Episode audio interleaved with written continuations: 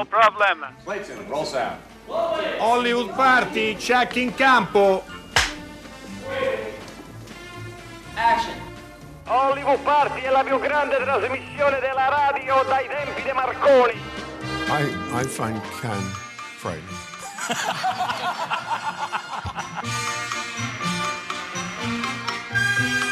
La voce di Bill Murray, che è sempre spaventato da Cannes. Oramai anche noi siamo spaventati Alberto Crespi, però in realtà la paura sta venendo meno, un po' perché ci avviciniamo verso la fine del festival e un po' perché oggi abbiamo degli ospiti meravigliosi per un film meraviglioso.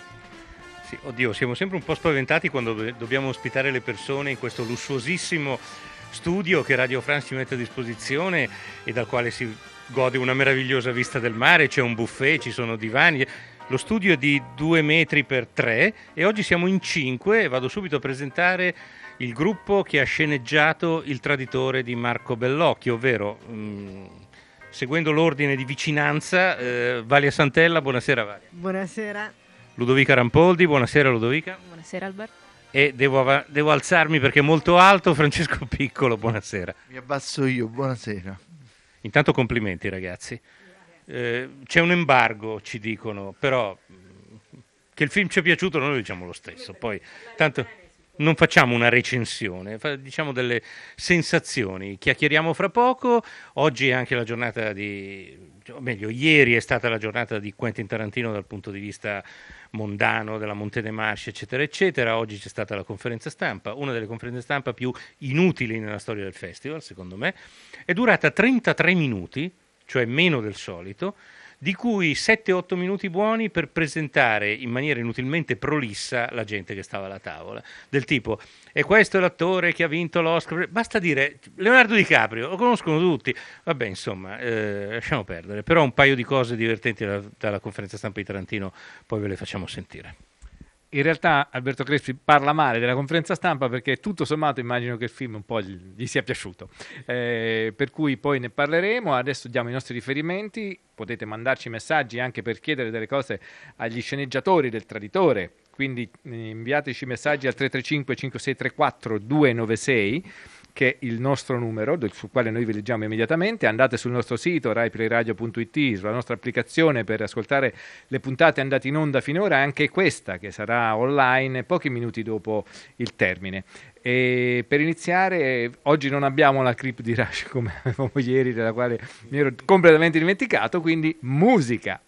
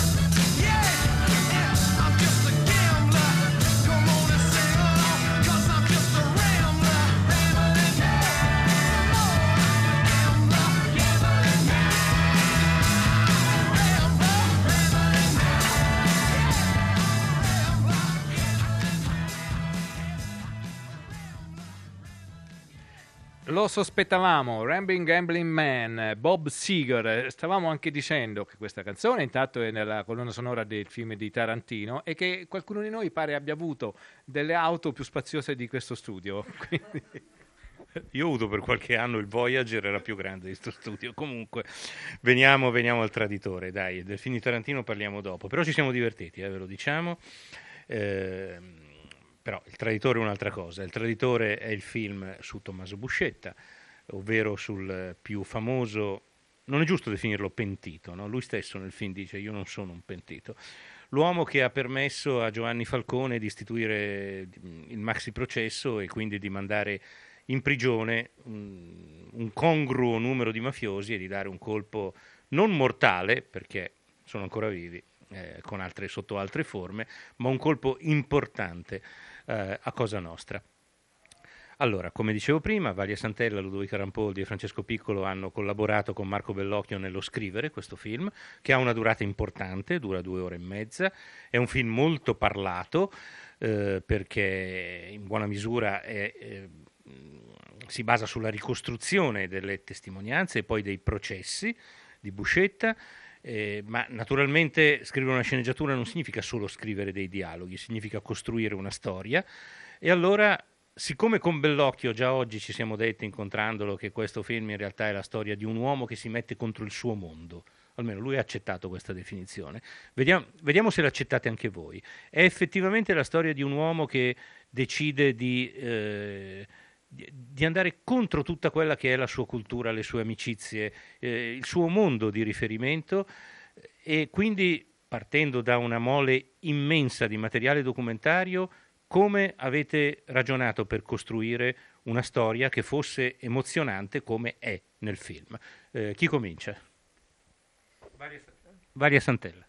Sì, io credo che eh, è un uomo che attraversa vari mondi eh, e, e, in qualche modo è proprio in questa transizione tra più mondi che noi abbiamo cercato di collocare la storia, cioè in un momento in cui Buscetta eh, non è più in Italia, è in Brasile, in Brasile ha una nuova vita, una nuova identità e mm, viene arrestato nuovamente e da lì poi parte tutto il rapporto con Falcone e, ehm, e, in questa transizione tra i mondi noi siamo andati ad analizzare il personaggio. Passo la parola. Sì, Buscetta è un uomo che ha tradito, ha tradito il suo stesso sangue, perché ha tradito il mondo di origine, una mentalità fortemente radicata nella Sicilia e ha tradito il suo sangue proprio dei propri familiari. Nel film vediamo come anche la sorella lo ha rinnegato e come i suoi stessi figli hanno dovuto pagare le scelte da lui fatte. Poi le ragioni di questo tradimento sono state uno degli argomenti di discussione della scrittura del film. Lo fa perché sia davvero pentito? No. Lo fa per sopravvivenza? Molto probabilmente, lo fa per desiderio di vendetta, cioè trova che collaborare con la giustizia sia l'unico modo per far pagare ai corleonesi eh, di avergli sterminato tutta la famiglia e le vecchie famiglie di mafia. Ecco, in questo spazio di dibattito abbiamo cercato le nostre risposte. Il film, come dicevi tu, è lungo, è stato anche molto lungo il processo di scrittura, è durato più di due anni perché c'è stato un lungo lavoro di ricerca e come se fosse, insomma, siamo andati strato dopo strato per cercare di andare all'essenza di questo personaggio così inafferrabile. Eh, Francesco Piccolo lo dico per scanso di equivoci, eh, scanso di equivoci. Eh, sì, appunto è stato un, un, un, lungo lavoro, ma a proposito anche della cosa che dicevi sul eh, fatto se, se è stato o no un pentito e, come si definisce lui in fondo, eh, eh, aveva delle buone ragioni per fare quello che ha fatto e di questo ne ha approfittato eh, Falcone e di questo ne abbiamo approfittato noi rispetto alla scrittura del film.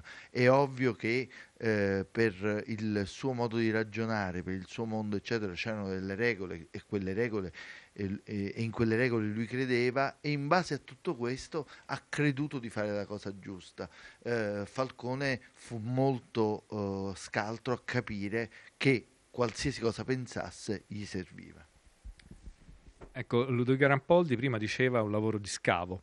Immagino che abbiate fatto davvero un grande lavoro di ricerca. Ecco, mi interesserebbe sapere eh, fin dove eh, avete attinto e dove poi siete intervenuti anche in maniera magari più, eh, più, incisiva sulla sceneggiatura, perché immagino che sia un discrimine piuttosto importante e anche un, una grossa responsabilità. Ludovica. Sì, esatto, noi siamo stati estremamente fedeli nelle ricostruzioni dei processi, ad esempio. Quasi c'è da mettere un sottotitolo per spiegare al pubblico che quello che vediamo nel maxi processo è accaduto realmente perché sembra un circo incredibile.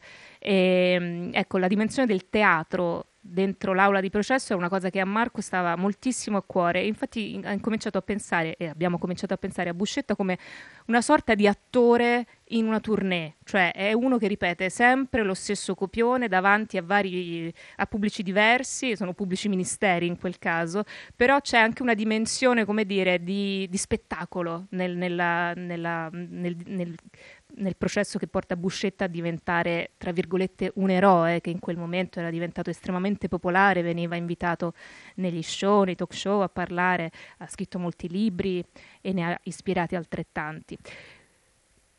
Quindi la, la domanda era... Sì. No, no, no, sei, sì. sei stata esauriente. Sentiamo Vaglia Santella. Sì, no, volevo um, aggiungere una cosa, che poi invece lo spazio più nostro, forse di creatività, è nato magari partendo da cose che abbiamo anche letto letto su alcuni libri, testimonianze, pezzi di intervista, però poi li abbiamo aperti. Ad esempio eh, un sogno ricorrente che raccontava Buscetta di vedere tutte le figure femminili che lo abbaciavano, che lo baciavano sulla bocca e si è trasformato in un'altra scena che però racconta come il suo passato, la sua, la sua famiglia originaria lo tenesse in qualche modo incatenato e come fosse conflittuale il rapporto con la famiglia originaria. Quindi in quegli spazi lì noi abbiamo noi e Marco soprattutto abbiamo messo molto della nostra creatività. Francesco vuole aggiungere qualcosa sul, appunto, sul vostro spazio creativo di scrittori proprio, perché c'è anche quello. Sì, questo spazio creativo ha come, come, diceva Vale, ha a che fare soprattutto col fatto che era un film di Bellocchio e, e, pensare di fare un film di Bellocchio significava poi spostare eh, questa narrazione, che è anche una narrazione appunto di, di, documentazione, di cercare di raccontare un personaggio, ma con lo sguardo, con ehm, l'introspezione, anche con eh, la complessità de, del cinema di Marco e questo è stato per noi un'avventura doppia, un salto doppio perché ci, ci, ha permesso sia di fare un racconto eh, della verità sia di eh, spingerci oltre questa verità. Ho una curiosità, uno dei pezzi più interessanti è un lungo eh, eh diciamo, dialogo tra Pippo Calò e Tommaso Buscetta, che pare sia uno dei più cliccati su YouTube, Ecco, vorrei sapere se avete aggiunto qualcosa o se l'avete lasciato esattamente come è stato nella, nella realtà. Abbiamo dovuto fare delle piccolissime crasi, ma insomma abbiamo lasciato, era talmente forte la verità di quello scontro di due amici che si conoscono da decenni e che hanno questo non detto e che non possono neanche esternare davanti ai giudici, ma che proprio si vorrebbero uccidere, ma sono protetti e sono tenuti a distanza e quindi eh, era proprio una rappresentazione di per sé talmente efficace che abbiamo solo dovuto, come dire, asciugare o aggiustare, ma insomma era Nell'attesa di mandare domani delle scene del film, eh, abbiamo preso, credo appunto dai, dalla rete, un piccolo brano di Buscetta che parla di Giovanni Falcone, appunto. Ascoltiamo la vera voce di Buscetta, poi quando andrete a vedere il film la confronterete con quella di Pierfrancesco Favino e sarà un confronto abbastanza impressionante. Dottore Falcone, in seno a Cosa Nostra, non era chiamato il dottore Falcone, era chiamato con un epitetto che io non, non desidero ripetere in quest'aula, è un epiteto molto brutto, molto cattivo, il che invece aveva valore di dignità e di onestà, perché cioè era un avversario di Cosa Nostra, quest'uomo mi destava una particolare attenzione. Per me Giovanni Falcone era lo Stato. Per me lo vedevo come l'uomo che voleva combattere veramente la mafia, non lo Stato italiano che faceva i comizi. Ecco, questa era la vera voce di quel, del personaggio che poi è stato in, um, interpretato da Pierfrancesco Favino. Sentirete poi nel film che la, la, la performance è impressionante di Pierfrancesco Favino, che non è imita, proprio diventa e quella la, la sua grande capacità. Eh, nel frattempo ci sono arrivati dei messaggi, eh, il film di Bellocchio ci dà una chiave di lettura diversa rispetto alle inchieste giornalistiche effettuate in tutti questi anni. Ora sentiamo i nostri amici cosa dic- ci dicono. Poi, eh, solo per esulare un attimo da Bellocchio, ho visto il film di Almodovar che noia. No, Nadia, non siamo d'accordo per niente. Comunque, vabbè, eh, ognuno è libero, sono i, i rischi della democrazia. Non c'è unanimità e va sempre bene. Io vorrei chiedervi una cosa. Eh, ma parto da una cosa che apparentemente non c'entra nulla. Io sto leggendo il romanzo di Antonio Scurati, magari qualcuno di voi l'avrà letto, M, il romanzo in cui lui, per un numero molto robusto di pagine, praticamente assume il punto di vista di Mussolini ed, ed è questa una delle cose interessanti della sua scrittura. Come si sta da scrittori, ma anche da cittadini, se mi permettete, a passare due anni di vita insieme a Tommaso Buscetta e a cercare di raccontarlo e di ragionare tentando, immagino, di entrare nel modo in cui ragionava lui. Eh, in altre parole, come si sta da scrittori ad, a cercare di assumere il punto di vista di qualcuno che è quanto di più distante da noi si possa immaginare? Credo che sia quello il lavoro degli scrittori e dei romanzieri, però mi interessa la vostra reazione, anche proprio personale. Vedo Francesco si fa sotto, faccio parlare per prima lui faccio sotto io si scansano. No? la verità è che eh, penso che in qualche modo bisogna fare prima un'operazione, cioè quella di separare gli scrittori dai cittadini in questo caso, perché lo scrittore deve andare lì dove si va. Faccio un esempio, credo che in questo film si racconti, lo, si vedrà anche l'infelicità di, di quest'uomo. Ecco, l'infelicità è per le persone che se lo meritano e anche per le persone che non se lo meritano. L'infelicità è per Buscetta, l'infelicità è per i ricchi, l'infelicità è per i potenti, l'infelicità è, uh, riguarda tutti. Chi scrive deve occuparsi di questo e non uh, avere remore, come per esempio Scurati non ha avuto remore nel raccontare Mussolini. Credo che eh, facciamo l'esempio di Scurati e poi del film di Buscetta si vedrà, e credo che invece l'efficacia di questo racconto sta proprio nel non aver il timore di raccontarlo. Buscetta è una figura complessa, noi non abbiamo eh, diminuito la complessità, l'abbiamo accettata e Marco Bellocchi è stato il primo ad accettarla, a porsi questo problema e, e, a, e ce lo siamo posti insieme e raccontare questa complessità era il nostro compito. Come cittadini poi ce ne occupiamo in, in un altro momento e in altre circostanze. Io voglio assolutamente sapere chi ha scritto il, la tirata di Luigi Locascio, Salvatore Contorno, quando dice io so parlare solo così, perché quella è una delle cose veramente...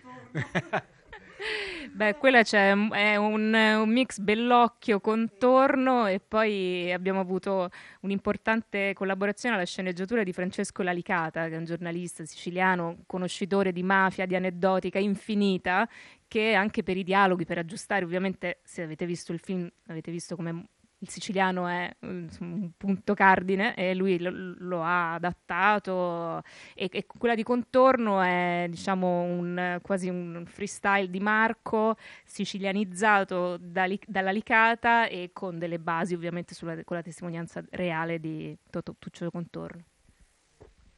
Tra l'altro anticipiamo, lo ascolteremo domani, ma oggi Luigi Locascio ha tenuto a specificare, quello è palermitano perché già a 20 km da Palermo probabilmente non lo capiscono, ci, te, ci, teneva, ci, teneva, molto a questa cosa. Sentite, un'ultima cosa, sempre per tutti e tre, poi risponde chi vuole. Eh, nella, nel cinema, nella televisione e nella letteratura italiana di questi ultimi anni, questo lavorare sulle fonti, questo lavorare sulla cronaca, sulla realtà, insomma, penso a Gomorra, penso a tante cose, insomma, sembra essere la chiave più forte per raccontare questo paese. E il film di Bellocchio secondo voi entra in questa direzione, pur con gli, i momenti visionari e pur con la, con la cifra autoriale che in Bellocchio è così forte, ma possiamo dire che siamo all'interno di questa ricerca che è una ricerca che, che riguarda molti appunto nel nostro cinema, nella nostra serialità, nella nostra letteratura. Valia. No, probabilmente, allora, come hai detto giustamente tu, questo resta un film di Marco Bellocchio e quindi restano le tematiche e le ossessioni tipiche di Marco. La necessità di riappropriarsi della nostra storia credo che sia qualcosa che venga che, che, che, sia un'urgenza di questo momento storico, perché proprio in questo momento storico in cui c'è una parte eh, che vuole cancellare la storia, no? anche tutto il dibattito sulla storia proprio come materia scolastica, il fatto che chi fa questo lavoro, chi, la, chi produce immaginario, voglia in qualche modo riraccontare la storia, credo sia un'esigenza di questi tempi. Sì, io vorrei aggiungere che forse in Italia poi eh, si possono avere idee diverse, però i due grandi momenti che hanno cambiato questo paese sono il rapimento Moro e le stragi di Falcone e Borsellino e tutto ciò che ha portato a quelle stragi. Quelli sono i due grandi momenti che hanno cambiato il paese e, e, ed è per questo che Bellocchio per primo li ha raccontati in maniera eh, insomma, importante e personale e che comunque sono delle cose che si continueranno a raccontare perché oltre a tutti gli altri momenti questi due sono, fanno parte della storia recente decisiva in questo paese. Sì, no, appunto un regista lavora con l'immaginario e come diceva Francesco, questi due momenti hanno mutato per sempre il nostro immaginario e quindi la, la personale rivisitazione di un maestro, è, mm, insomma, una, il fatto che sia basato su un fatto storico dà ancora più potenza. Ecco, io vorrei aggiungere una cosa, eh, non è un film solo mm, di dialoghi, anzi, secondo me ci sono delle scene d'azione che sono straordinarie il film ha una durata importante ma non ci si annoia mai perché in certe scene veramente sembra quasi un, un, un film di genere perché hanno una forza, un impatto che sono davvero, davvero notevoli. Sì, sì, le scene d'azione sono girate quasi come nei poliziotteschi degli anni 70 ed è un complimento dal nostro punto di vista. Credo fosse la prima volta che Marco Bellocchio si cimentasse in delle sparatorie e ci ha preso molto gusto, credo. Sì, credo, credo anch'io, è vero, è vero. Beh, noi vi ringraziamo moltissimo, eh, so, non so se sono arrivati eh, altri messaggi, sì, ma comunque ha detto, ha, un messaggio ci chiede, non, avete, non, avete, ancora detto, è bello, è in corsa per la palma? Nadia, te lo diciamo domani, Nadia, quando scade l'embargo. Grazie Valia. Grazie a voi. Grazie Ludovica. Grazie mille, buonasera. Grazie Francesco. Grazie, buonasera. Eh, in bocca al lupo d'aria. E andiamo, e noi una canzone.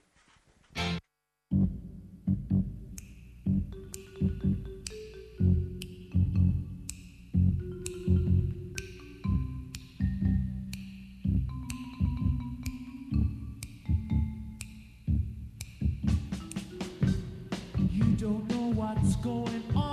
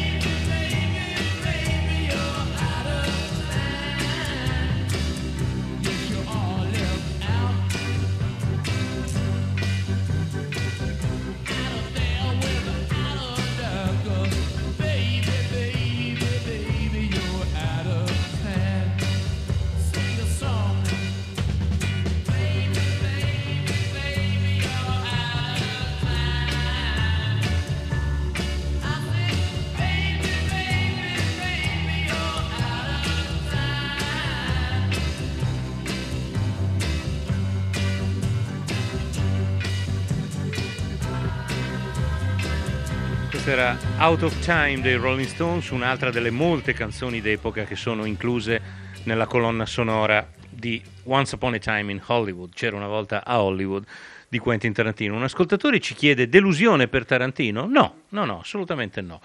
Credo che io e Alessandro ci siamo divertiti. Eh, il problema è che è un film di cui è molto difficile parlare per i motivi che ben sapete.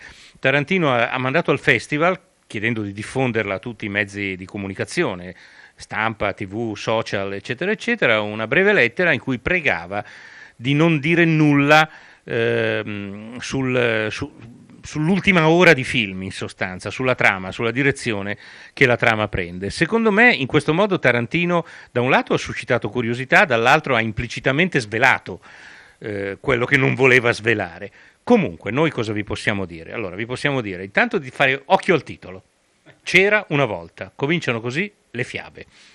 Eh, e poi il film si, si ispira a una storia vera, ovvero il massacro di, di Sharon Tate e dei suoi amici nella villa di Cielo Drive, nel quartiere Los Angelino di Bel Air, da parte della Family, si chiamavano la Family, eh, degli sgherri, dei compari di Charles Manson, che non c'era quella sera, eh, che li aveva mandati lì per compiere la strage. Eh, però questa storia occupa l'ultima mezz'ora e prima è abbastanza secondaria nella trama. Perché co- cosa racconta Tarantino in sostanza? Tarantino racconta la storia di un'amicizia maschile, di un'amicizia virile fra eh, un attore, Rick Dalton, ehm, che è interpretato da Leonardo DiCaprio, un attore un po' di serie B, che fa soprattutto serie televisive, e il suo, ehm, la sua controfigura e assistente factotum tirapiedi amico del cuore, Cliff Booth, interpretato da Brad Pitt. C'è un equivoco molto divertente a un certo punto perché quando Brad Pitt va da un personaggio un po' rimbambito che è Bruce Dern, gli dice ma sono Cliff Booth, non ti ricordi di me? Quello dice John Wilkes Booth. John Wilkes Booth è l'assassino di Lincoln. E vabbè, eh, il film è pieno di ammicchi di questo genere. Dalton e poi gli dice no l'amico di Rick Dalton. Ah sì i fratelli Dalton. Vabbè insomma ecco.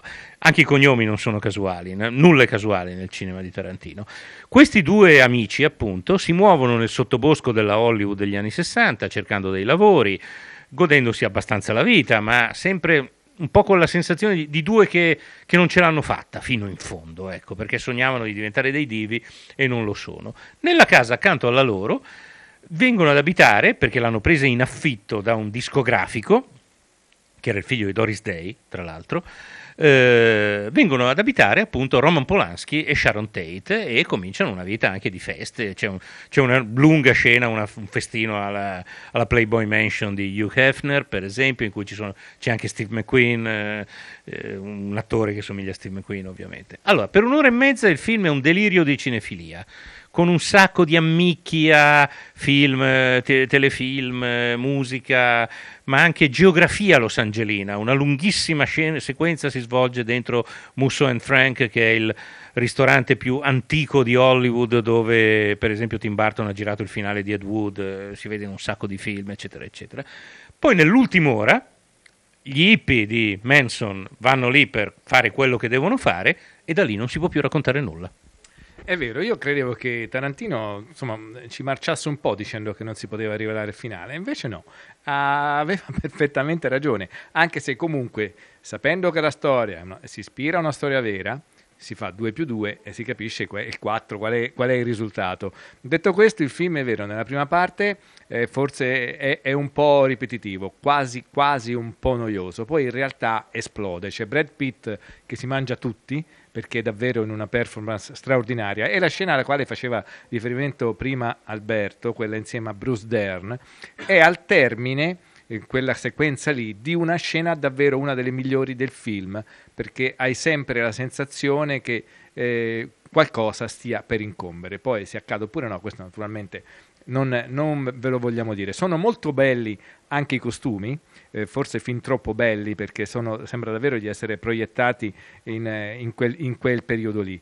Eh, c'è Roman Polanski che si vede solo una volta o due, sembra mm, Mick Myers in Austin Powers, devo dire che è un po' macchiettistica come rappresentazione. Però c'è una bellissima, ah, eh, mm, una bellissima Margot Robbie, che eh, vi ricordate era quella di eh, Tonia, Harding, un'attrice bella e brava davvero, un- e, e in una performance qui davvero eh, sembra, mi viene da dire, un po' come Fanny Ardane, come se veleggiasse sopra le nuvole, è così talmente eterea. E, e poi vabbè c'è anche un cane che è, un- è uno dei protagonisti, che forse questa chissà, è una citazione di John Wick quando gli dicono ma come? Tutto questo per un cane? Beh ma non è solo un cane. Sì, è il cane di Brad Pitt che devo dire ha un ruolo fondamentale. Eh, sentiamo qualcosa dalla conferenza stampa. Sentiamo per esempio come sia eh, prima Leonardo DiCaprio e poi Brad Pitt raccontano un po' i, i- i loro personaggi in rapporto alle proprie carriere, visto che bene o male gente fa lo stesso lavoro anche se a livelli infinitamente più bassi. Prima risponde Leonardo DiCaprio. I'll make it quick. Just certainly in relationship to this character, um,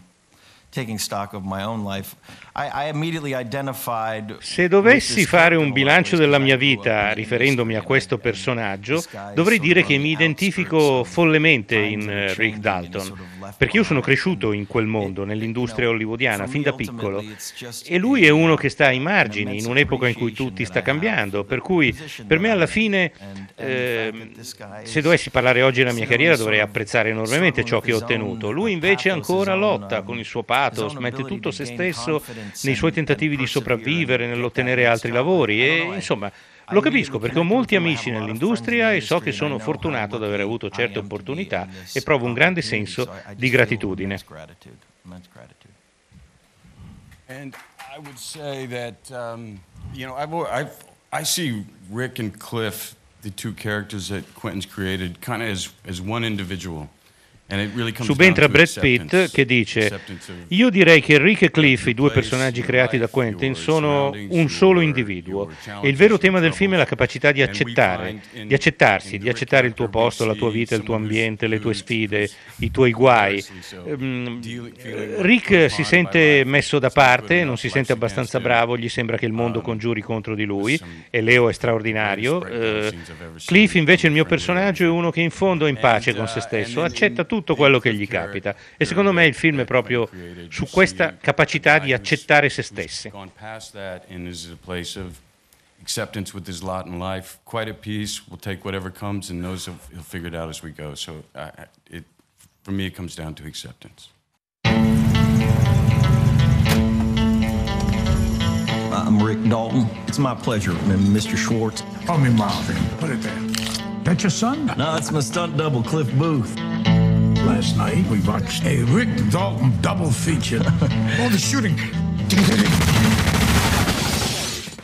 I love that stuff, you know, the killing. A lot of killing. Everybody order fried sauerkraut!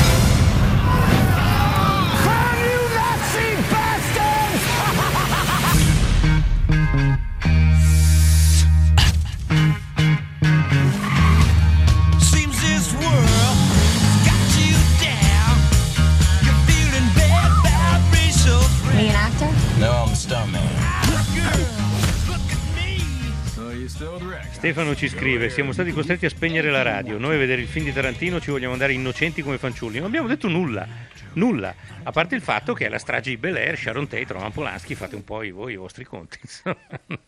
Sentiamo Tarantino su un tema che gli è molto caro. A un certo punto Rick Dalton va per sei mesi a lavorare in Italia e gira quattro film con Sergio Corbucci, Antonio Margheriti, insomma, quelle robe, insomma, il cinema che Tarantino adora. E, mm, e così Tarantino racconta il suo rapporto con Sergio Corbucci e in generale con quel tipo di cinema.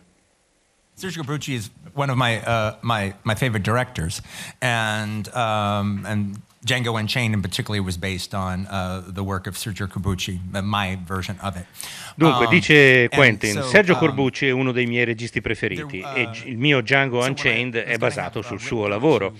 Quando Rick va a Roma e fa un western con Sergio Corbucci, dal mio punto di vista vuol dire che se la sta cavando bene rispetto a tutte le schifezze che gli sarebbero potute capitare. Oh, sta lavorando con uno dei più grandi maestri della storia del cinema, ma lui non lo capisce, pensa sia spazzatura italiana.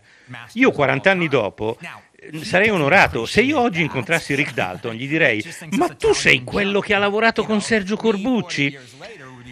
Dico anche una cosa, nel clip c'è, la film la- c'è una clip di un film immaginario che si intitola Operazione Dinamite, che viene in realtà da un film di Corbucci, Bersaglio Mobile. Però nel film ho fatto finta che sia di Antonio Margheriti, perché siccome Rick ha fatto lo scemo sul set di Nebraska Jim, il film immaginario che avrebbe fatto con Corbucci, probabilmente Corbucci non l'avrebbe preso una seconda volta. Un altro personaggio di cui si parla nel film fra i tanti è Ron Eli, che è stato un Tarzan minore. Eh, perché a un certo punto della sua carriera Rick fa delle comparsate in show televisivi, ma non, è, non, non lavora in Mannix o in Perry Mason, fa della fantascienza di serie Z per ragazzini e mi piaceva immaginare lui seduto accanto a Ron Eli in costume da Tarzan che gli dice ma tu potevi essere nella grande fuga, questa poi ve la spiego. he's not doing Mannix. He's not doing, uh, uh, uh, uh, uh, you know, more uh, uh, Perry Mason or these kind of shows. It's like all kind of kid, you know, it's kiddie science fiction or kiddie shows like Tarzan, Land of the Giants, Green Hornet, you know, which again, he goes right over his head. He doesn't get it. So it's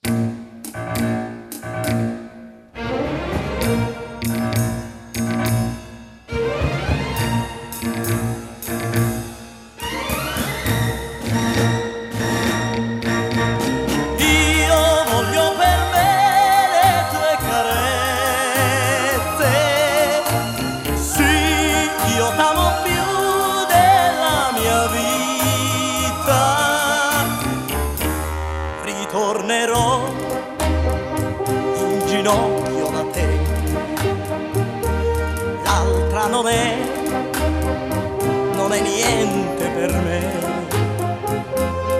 Ora lo so, ho Quando, quando ho sentito questa canzone, vedendo il film Parasite, non so se Parasite, par- insomma Parassita di Bong Joon-ho, non credevo alle mie orecchie. Evidentemente Gianni Morandi prenderà anche i diritti d'autore nella Corea, nella Corea del Sud, ovviamente. E, e- e il film, che si intitola appunto Parasite, Parassita, sicuramente il significato è quello, è uno dei film che potrebbe essere anche uno dei candidati alla, alla vittoria finale. È un film che per molti aspetti mi ha ricordato un po' As di Jordan Peele, eh, perché anche qui c'è un po' una sorta di sostituzione di certe persone con altre. Qualcuno che vuole appropriarsi di una posizione sociale anche modesta pur di sfuggire alla propria miseria. Ora, in realtà il film è ben più di questo, anche perché poi a un certo punto c'è uno switch nella parte finale che dà una, una- un'accelerata eh, incredibile. Però ecco, è un film di genere, ma è un film che fa ridere, è un film che poi fa anche, fa anche commuovere. Eh, il regista è uno molto bravo anche nel raccontare thriller e qui c'è anche una parte che è veramente di thriller, si svolge tutta in questa bellissima abitazione dove questa famiglia di poveracci composta da padre, madre e due figli iniziano a infiltrarsi, un po' come il cavallo di Troia, il ragazzino che prima va a insegnare inglese alla, alla rampolla e poi a poco a poco capisce che c'è lo spazio per tirarsi dentro tutta la, la famiglia. E da lì inizia il film che si dipana per oltre due ore, ma mm, non annoia eh, davvero mai. E in una di queste due ore c'è anche la canzone di, di Gianni Morandi che abbiamo appena ascoltato in, in ginocchio da te. Ascoltiamo la conferenza stampa, il regista Bong Joon-ho. 아, 예, 저 경향신문 김경학 기자라고 합니다. 그 영화 어제 Ecco, 재밌게 è, è 잘 brevissimo, ma ve lo traduciamo. Noi siamo ovviamente bilingui con il coreano. No, grazie alla, alla traduzione in inglese. Dice: sono contento che abbiate visto il film. Io mi considero un regista di film di genere, ma cerco di non seguire i codici più convenzionali del genere. Cerco di infilarci sempre dei messaggi sulla società contemporanea. eh, attraverso appunto queste effrazioni, queste rotture dei codici tradizionali. E sono contento di aver fatto il film con questi attori straordinari che sono qui presenti con me e di aver ottenuto ciò che volevamo. Ringrazio veramente i miei attori.